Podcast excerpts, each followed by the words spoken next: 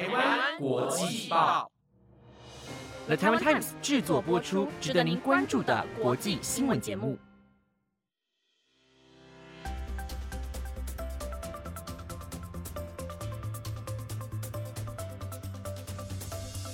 欢迎收听台湾国际报，我是伟安，马上带你来关心今天九月二十六号的国际新闻重点。各位观众朋友们，晚上好。今天的主要内容有：加拿大与印度的外交局域，锡克教是关键；墨西哥豪雨成灾，摧毁村庄，至少八人丧命；法国否认因奥运加速迁移游民；Me Too 延烧至英国，对喜剧演员罗素·布兰德展开调查；回违十年，南韩雨中阅兵。警告北韩将做出压倒性回应。如果你对今天的新闻感兴趣的话，就继续听下去吧。首先带你关心加拿大与印度近日来的外交关系。其实多年来，加拿大与印度的关系就因为印度锡克教分离主义的问题陷入紧张。就此，彭博社整理出两国如何从不稳定关系迅速升温成外交局域的过程。而导火线就是在今年六月十八号，西科教领袖尼贾尔在加拿大卑诗省遭到不明人士枪杀身亡。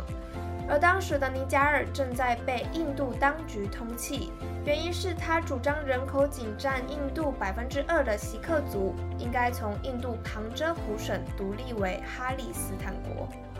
经过调查，加拿大总理杜鲁道在九月十八号表示。当局宣称有可靠指控指出印度特务可能涉案，并在九月九号、十号于新德里举办的 G 二十峰会中向印度总理莫迪提出此问题，并得到回复，批评杜鲁道任凭其科教分离主义团体在该国的活动。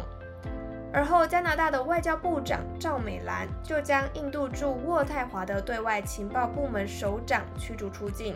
印度也随即以牙还牙，宣布驱逐加拿大派驻的一名高级外交官。据路透社和法新社综合报道，昨日九月二十五号，在印度驻加拿大使领馆外，有一群锡克教抗议者将印度总理莫迪的肖像踩在脚下，并焚烧旗帜。而抗议群众之一多伦多锡克社群成员霍塔。在抗议时高喊：“我们在旁遮普省的家乡不安全，我们在加拿大也不安全。”另一名抗议民众高索则表示，他们的总理莫迪已经在国会中透露了一切。目前，印度政府抨击且强烈否认加拿大的指控为荒谬。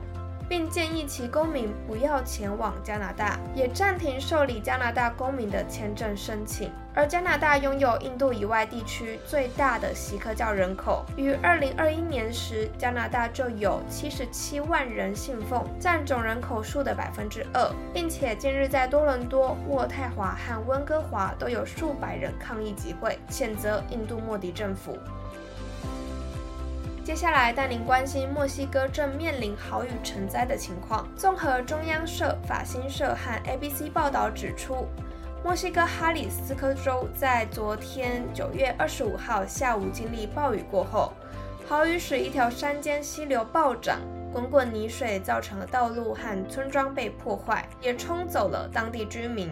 这条山溪流经一个约有两百居民的小村庄。据报道，一些受害者的遗体是在西部哈里斯科州失踪地点下游数英里处发现。而哈里斯科民防部门昨晚也在声明中表示，目前已通报有八人死亡，仍在搜寻另外两人。另外，民防官员告诉法新社，森林砍伐和今年稍早的火灾对林区造成的严重破坏，可能因此导致了爆红。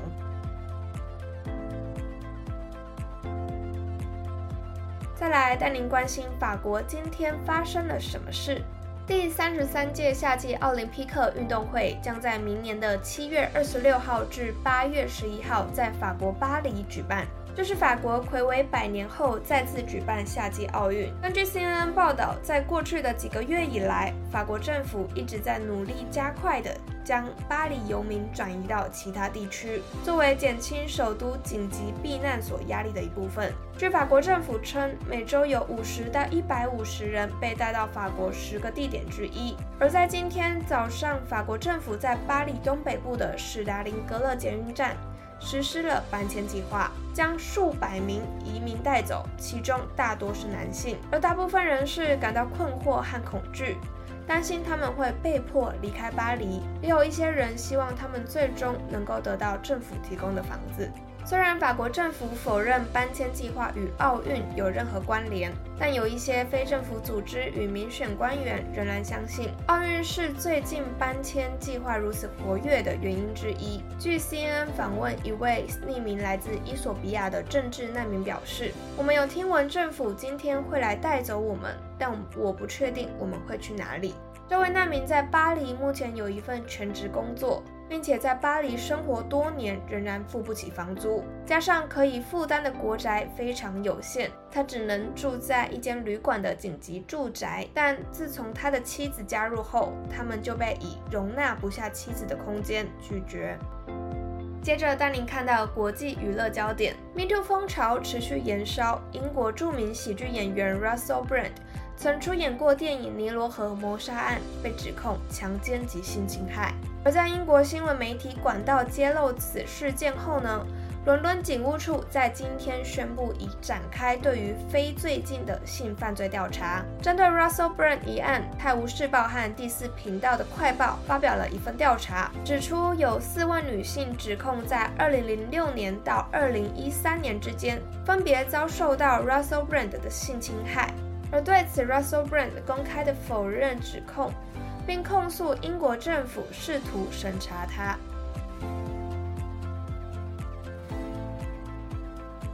最后带您关心韩国暌违十年，第一次在首尔的街道上展开大规模阅兵。韩国总统尹锡悦在雨中的游行说道：“如果北韩使用核武，将会受到南韩和华盛顿联盟的压倒性回应。”其政权也将因此而结束。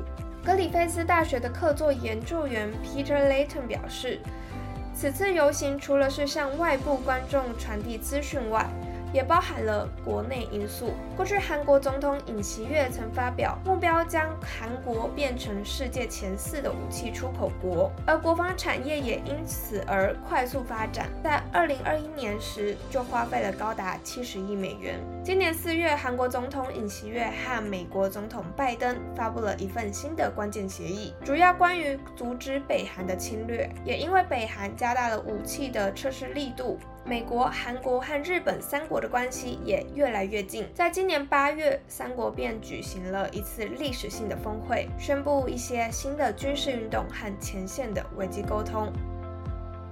以上就是今天的新闻内容。才刚度过 Blue Monday 而已，大家一起加油，迈向明天的小周末。虽然我明天的课程从早上八点到五点，但再撑一天就可以放中秋连假啦。不知道大家打算怎么度过中秋连假呢？